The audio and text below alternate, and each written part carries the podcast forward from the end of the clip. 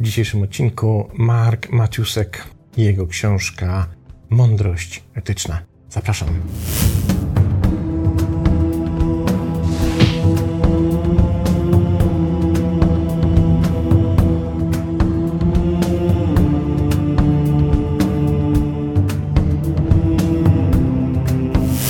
Tym razem trochę niestandardowo. Zanim dowiemy się, kim jest autor, zaczniemy od krótkiej noty recenzyjnej, ale recenzji tej udzielił nie byle kto, ponieważ sam Daniel Goleman, którego na tym kanale myślę, że nie trzeba przedstawiać. Oto co napisał pan Goleman. Mark Matuszek prowadzi nas przez rewolucję w naukach etycznych w zręcznym, prowokującym do myślenia stylu. Mądrość etyczna to porywająca, zabawna i wnikliwa podróż po znaczeniu i celu życia. Niezbędna lektura dla każdego, kogo pociąga pytanie, jak powinniśmy żyć. Dość powiedzieć, że książka Marka Matuska została opublikowana w 2011 roku i z tego, co sprawdziłem, a wydaje mi się, że sprawdziłem dość dokładnie, nie ukazała się na rynku polskim w polskim języku. No i to jest ten moment, by zobaczyć, kim jest autor książki. Mark Matuszek urodził się w Los Angeles w 1957 roku. Ukończył Uniwersytet Kalifornijski w 1979, a rok później otrzymał stypendium w Oksfordzie, uzyskując tytuł magistra literatury angielskiej. Po ukończeniu studiów przeniósł się do Nowego Jorku, gdzie pracował najpierw jako handlowiec w Reutersie, potem w dziale listów Newsweeka, w końcu został redaktorem Andy Warhol's Interview Magazine. Przeprowadzając setki wywiadów z postaciami dobrze znanymi z filmów, telewizji, z książek, sztuk pięknych, polityki itd. W 1985 roku, uwaga, rzucił pracę i spędził większość kolejnej dekady jako wędrowny włóczęga darmy i niezależny dziennikarz, podróżując pomiędzy Europą, Indiami a Stanami Zjednoczonymi i przenosząc zawodowe zainteresowania z popkultury do psychologii, filozofii i religii. Po pracy z Sogyalem Rinpoche nad tybetańską księgą umarłych Współpracował z pisarzem religijnym Andrew Herwayem nad książką Dialogi z nowoczesnym mistykiem. Jego pierwsza książka o tytule Sex, Death, Enlightenment a True Story z 1996 roku stała się międzynarodowym bestsellerem opublikowanym w 10 krajach i została nominowana do dwóch nagród Books for a Better Life Awards. Oczywiście również nie istnieje na rynku polskim. Kolejna jego książka The Boy He Left Behind stała się kolejnym światowym bestsellerem, również nieobecna w Polsce. I w końcu trzecia książka to książka, do której sięgamy właśnie dzisiaj, czyli Mądrość etyczna. Jak się łatwo domyślić, również światowy bestseller, a przy okazji książka dla nas niewidzialna. I zacznijmy od pierwszego fragmentu. Nie stajesz się dobry, starając się być dobrym, ale odnajdując dobro, które już jest w tobie, pozwalając, by dobro się wyłoniło, powiedział mi kiedyś pewien mądry człowiek. Bo w przeciwieństwie do tego, czego uczono nas w kulturze z dominującą lewą półkulą mózgową i obsesją na punkcie logiki, emocje, a nie rozum są podstawą etycznego życia. Bez nich najbardziej racjonalna istota ludzka nie może być empatyczna ani rozsądna moralnie. I to może być dla nas największym zaskoczeniem. To, że to przede wszystkim emocje umożliwiają moralność. I to od nich zależy, czy moralnie się stajemy, czy czynimy więcej dobra niż zła. Nasz organ moralny ma pięć podstawowych fundamentów. Po pierwsze, martwimy się o krzywdę i troskę, więc odczuwamy szczególnie silnie moralne emocje związane z zagrożeniem, a także z wychowaniem. Ta podstawa leży u fundamentów dobroci oraz wszelkich form emocjonalnej i fizycznej pomocy i ochrony. Po drugie, jesteśmy oddani sprawiedliwości i uczciwości, zasadom wzajemności, autonomii, zarządzania reputacją, zemsty i kary, które pozwalają nam żyć jako jednostki w grupach. Ta postawa tworzy prawa i zależy od ukrytej, nieuniknionej, czasami egocentrycznej wiary w sprawiedliwe pustynie. Po trzecie, nasze przetrwanie zależy od lojalności w grupie. Ten fundament z kolei rodzi patriotyzm, dumę plemienną i poświęcenie dla społeczności, dlatego też automatycznie traktujemy członków grupy obcej inaczej niż nasze osobiste kohorty i oczywiście zawsze gorzej. Lojalność ma kluczowe znaczenie dla etyki, ale faworyzowanie w grupie jest również naszym wrogiem, ponieważ leży u podstaw konfliktów plemiennych, wojen i agresji. Po czwarte, dbamy o autorytet i szacunek. Jako hierarchiczne zwierzęta, poddane zasadom kolejności dziobania, odczuwamy silny, instynktowny pociąg do przywództwa i szacunku dla starszych, a także szacunek dla tradycji. Ta podstawa jest zarówno ogromną pomocą, gdy dobre autorytety prowadzą nas na wyższy poziom, jak i pokusą nadużycia, gdy handlarze władzy oszukują nas charyzmą lub pozwalamy sobie na rezygnację z etyki na rzecz posłuszeństwa wątpliwym ludziom lub sprawom. Po piąte, mamy wrodzoną, wznoszącą potrzebę czystości i świętości. Ta podstawa z kolei zakorzeniona jest w naszej centralnej emocji moralnej wstręcie. Odwraca nas od zwierzęcości ku boskości i wyjaśnia nasz odwieczny pociąg do religii, z których do tej pory powstało około 40 tysięcy. Podobnie jak cztery inne receptory moralne, ten głód czystości może być nadużywany. Gdy jednostka, naród lub wiara gra na naszym odruchu obrzydzenia, przedstawiając wrogów jako moralnie nieczystych, jak w przypadku antysemitów i homofobów. Aby życie etyczne było jeszcze bardziej proste, te pięć fundamentów zakorzenionych w naszych czaszkach, gdy mastodonty galopowały przez ziemię, zależy w dużej mierze od spostrzeżeń, które mają niewiele wspólnego z obecną sytuacją.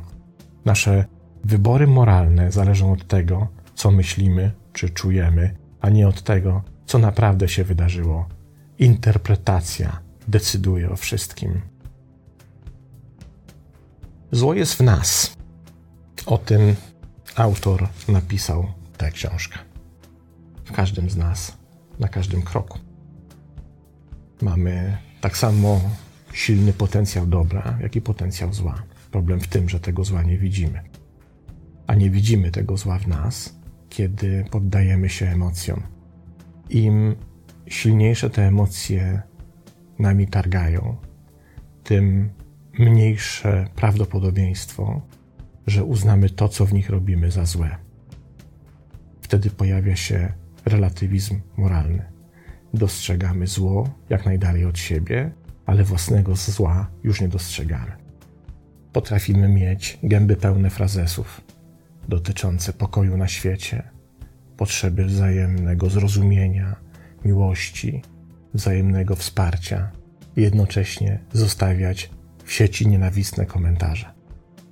Potrafimy w tej samej chwili deklarować swoją chęć wspierania innych i niesienia pomocy i napisać w internecie ty idioto, ty głupku, ty mendo i tak dalej, i tak dalej. Nie chcę wam opowiadać o wszystkich komentarzach, które dostaję na swoim kanale, których w większości nie widzicie, dlatego że algorytm YouTube'a po prostu blokuje komentarze z wulgaryzmami.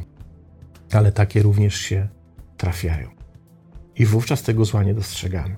Dostrzegamy go w innych, dostrzegamy go w innych grupach, z którymi się nie utożsamiamy, dostrzegamy go gdzieś daleko, nie w sobie. I ten dylemat moralny, ta perspektywa widzenia zła poza sobą, jest właśnie przedmiotem tej książki. Z jednej strony fascynującej, ale z drugiej wstrząsającej, bo pokazuje pewną prawdę o gatunku ludzkim, o rodzaju ludzkim, którą jest nam bardzo ciężko zaakceptować. Poczytajmy dalej. Politolog James Wilson wyraża to jeszcze bardziej zjadliwie. Zmiękcza nas widok jednego głodnego dziecka, ale widok tysięcy głodnych niespecjalnie nas porusza. Nie dzieje się tak dlatego, że jesteśmy potajemnie wrogo nastawieni.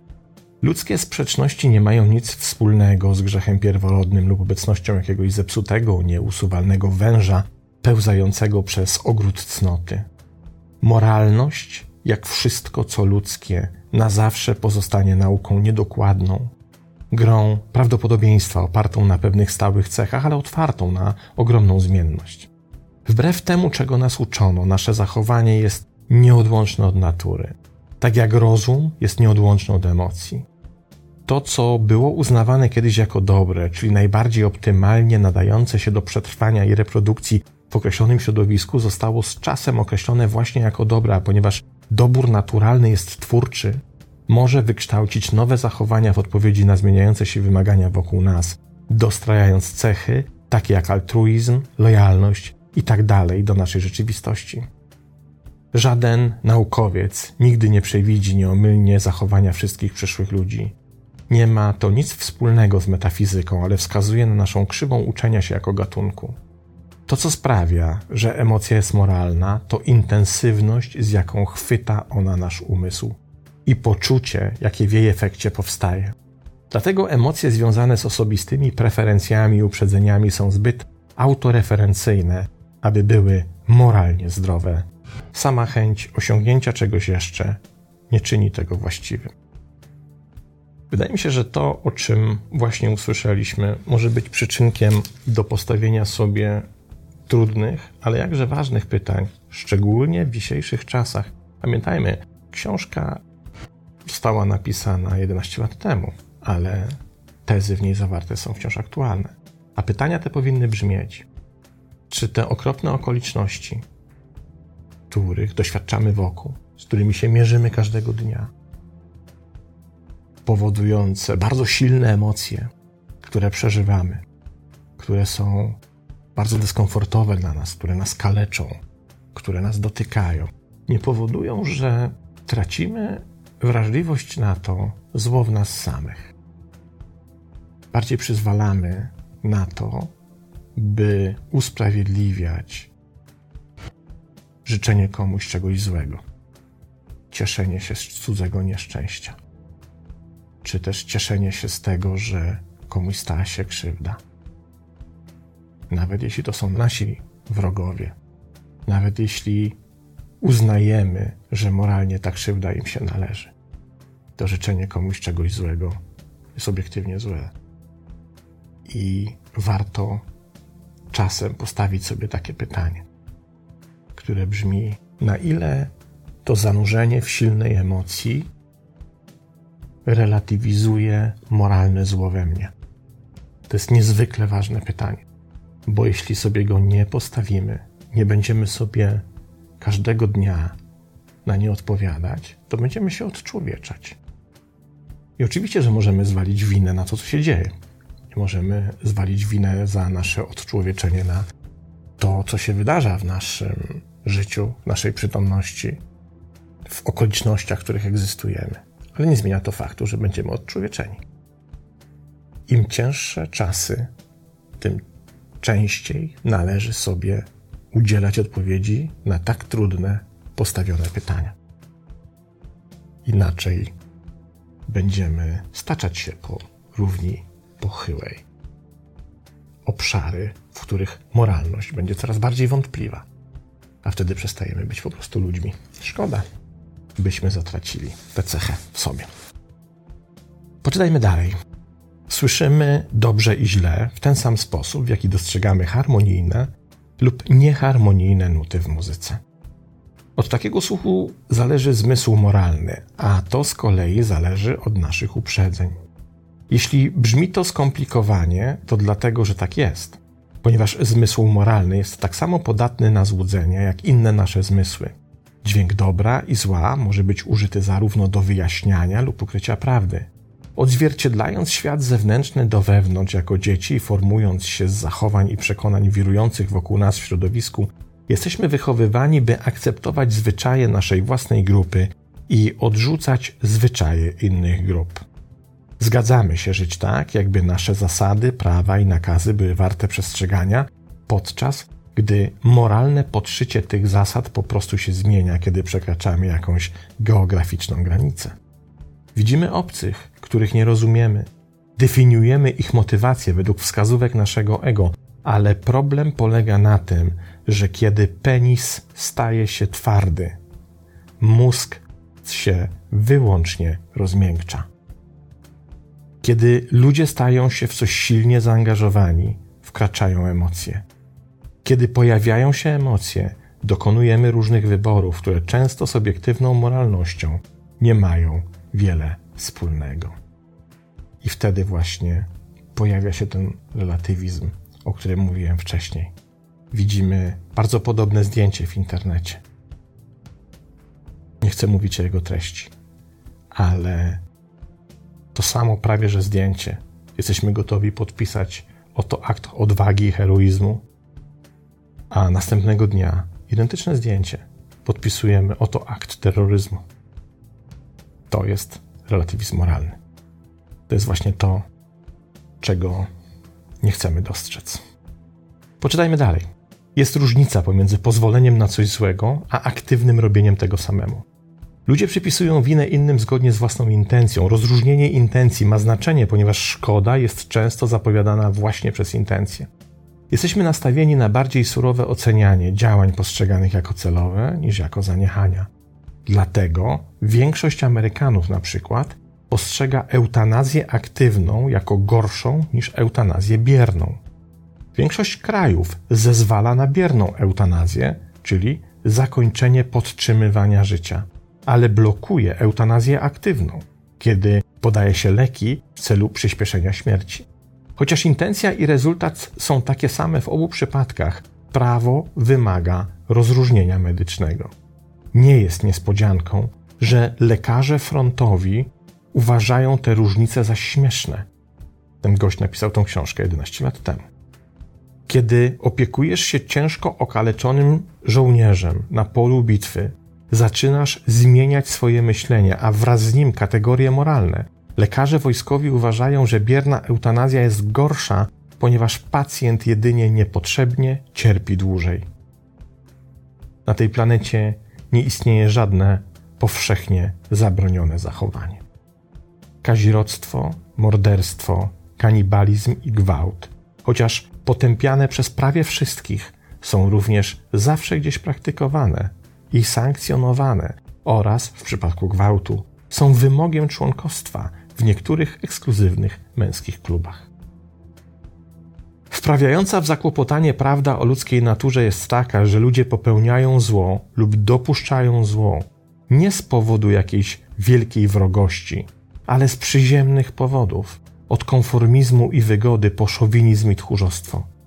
Interesujące jest to, że przemoc i okrucieństwo mają kilka głównych przyczyn, jak chciwość, ambicja, czy po prostu sadyzm, czyli czerpanie przyjemności z przysparzania komuś cierpienia. Ale zdecydowanie najbardziej destrukcyjne zachowanie wynika z rzekomo dobrych aspektów charakteru, wysokiej samooceny, moralnego idealizmu itd. Tak w rzeczywistości zło, zwłaszcza w odniesieniu do władzy, jest prawie zawsze mieszanką motywów narcystycznych i nieudanego idealizmu. To rzadki psychopata, który świadomie i bez powodu osabia zło. Gdybyś zapytał Hitlera, nawet on powiedziałby ci, że pracuje w służbie dobra. Czy złudzenia usprawiedliwiają złe czyny? Oczywiście nie. Ale odkrycie tego, że za czynieniem zła często stoi wiara w dobro, może nam pomóc stać się bardziej świadomymi. To właśnie to. Nieprzemyślana intencja, emocjonalne poruszenie, coś, co zaczyna przesłaniać nam racjonalność naszych działań. To proste przykłady. Przypomnijcie sobie kogoś, kto się wkurza i ubliża innym, bo jest wkurzony. Jest opanowany przez złość, wścieka się, wyzywa wszystkich dookoła od najgorszych, jest tak niesamowicie emocjonalnie poruszony. Z jego perspektywy, w tym właśnie momencie wysokiego poruszenia, moralność nie istnieje. On jest w stanie wypowiedzieć dowolną bzdurę, żeby cię obrazić. Jest w stanie zarzucić ci czyn, którego nie popełniłaś, nie popełniłeś. Jest w stanie uciec się do kłamstwa, byle tylko dać ujście swoim złym emocjom. Oczywiście, kiedy to mija, kiedy ta złość ustępuje, on wraca do równowagi, system się harmonizuje i on cię wtedy za to przeprasza. Ale w trakcie tego wybuchu, w trakcie tej złości, dla niego moralność jest zupełnie inna niż ta sama moralność tej samej osoby w sytuacji, w której złość nad nim nie panuje. To pokazuje niezwykle ważny aspekt naszego funkcjonowania i zwraca uwagę na to, o czym tak naprawdę jest ta książka, że nie postrzegamy takiej samej zależności pomiędzy dobrem i złem, takiej równowagi, czy też rozróżnienia, nie czynimy rozróżnienia w takim samym stopniu, kiedy jesteśmy pod wpływem emocji i kiedy emocje nami nie zarządzają. To powinniśmy zawsze brać pod uwagę. Czy to, co czynię, uczyniłbym również w pełni świadomy, gdyby ta emocja, której właśnie doświadczam, nie miała nade mną władzy? To jest kluczowe pytanie. Gdybyśmy potrafili sobie je zadać w odpowiednim momencie, myślę, że moglibyśmy znacznie poważnie zmniejszyć ilość zła, którego nie tylko doświadczamy, ale którego również sami jesteśmy autorami. Bez świętości, pisze dalej autor, dając nam nadzieję, dając nam wskazówkę, co dalej z tym fantem zrobić, nie moglibyśmy przetrwać. Życie ludzkie jest zbyt brutalne. Bez praktykowania świętości w naszym życiu nigdy nie moglibyśmy wytrzymać koszmarnych części, smutków, strat, niesprawiedliwości, zdrad, apatii i przerażenia. Fizyczne ciało może przetrwać, ale duch umrze w poczwarce z oczami zamkniętymi na boskość. Pozbawiona istotnego związku, poczucia, że chociaż umieramy, jesteśmy ważni, ginie nadzieja, a wraz z nią dążenie do dobra. Honor popada w samozadowolenie, ewolucja ustępuje miejsca żalowi, tracimy magię i siebie, gdy świat zostaje pozbawiony świętego wymiaru. Jednak istnieje coś, co jest doskonałym narzędziem kultywowania otwartości i mądrości to uważność. A stawanie się bardziej uważnym we własnym życiu jest jak zostawanie swoim własnym szefem pokładowego personelu. Kiedy jesteśmy uważni, prawa ręka wie, co planuje próżniak lewej półkuli, zanim będzie za późno bo uważnie zwróciliśmy na to uwagę. Jeśli chcemy zrobić coś dobrego, w pełni świadomi tego, że jest to dobre, to już wiemy od czego zacząć. Uważność to moc, która ujarzmia mądrość. Bez uważności gubimy myśli i intencje, poddajemy się zamieszaniu i potknięciu. Uważność opiera się na równowadze, podobnie jak mądrość. Obie wnoszą szczęście w nasze życie. Więc uczmy się siedzieć i oddychać. Uczmy się tolerować siebie. Uczmy się robić jedną rzecz naraz, a ta cierpliwość w końcu zaowocuje i nas poprawi. Rezultaty uważności pojawiają się tu i teraz, natychmiast. Nie jest wymagana żadna wyobraźnia ani wiara, a wówczas dobro i świętość odnajdziemy w codziennych rzeczach. Rozwiązanie wydaje się banalnie proste, ale nie oznacza to, że nie jest prawdziwe gdybyśmy byli uważni na to, co robimy i co motywuje nas do aktywności, w jakich emocjach się znajdujemy, jak sobie radzimy z tymi emocjami. Czy to czasem emocje nie decydują o tym, jakich wyborów dokonujemy. Gdybyśmy tylko byli w stanie utrzymać tę uważność, moglibyśmy znacznie ograniczyć rzeczy, których później będziemy żałować. Prawdopodobnie zła, tego imperatywu zła z nas samych się nigdy nie pozbędziemy. Ale istnieje duże prawdopodobieństwo, że jesteśmy w stanie trzymać je na wodzy i nie pozwolić, by krzywdziło nikogo innego, jak również w tym nas samych. To tyle. Bardzo, bardzo Wam polecam tę książkę. Nie jest łatwa, bo przy okazji, ja oczywiście wybrałem tylko krótki fragmencik ale porusza bardzo wiele aspektów naszej natury i tego, kiedy w tej naturze zło dochodzi do, do głosu. Ale jest to książka naprawdę warta tego, by się z nią zapoznać i by zadać sobie kilka pytań, które niekoniecznie są wygodne. Książka Mark Matouszek, Mądrość etyczna 2011 rok. Polecam i do następnego razu.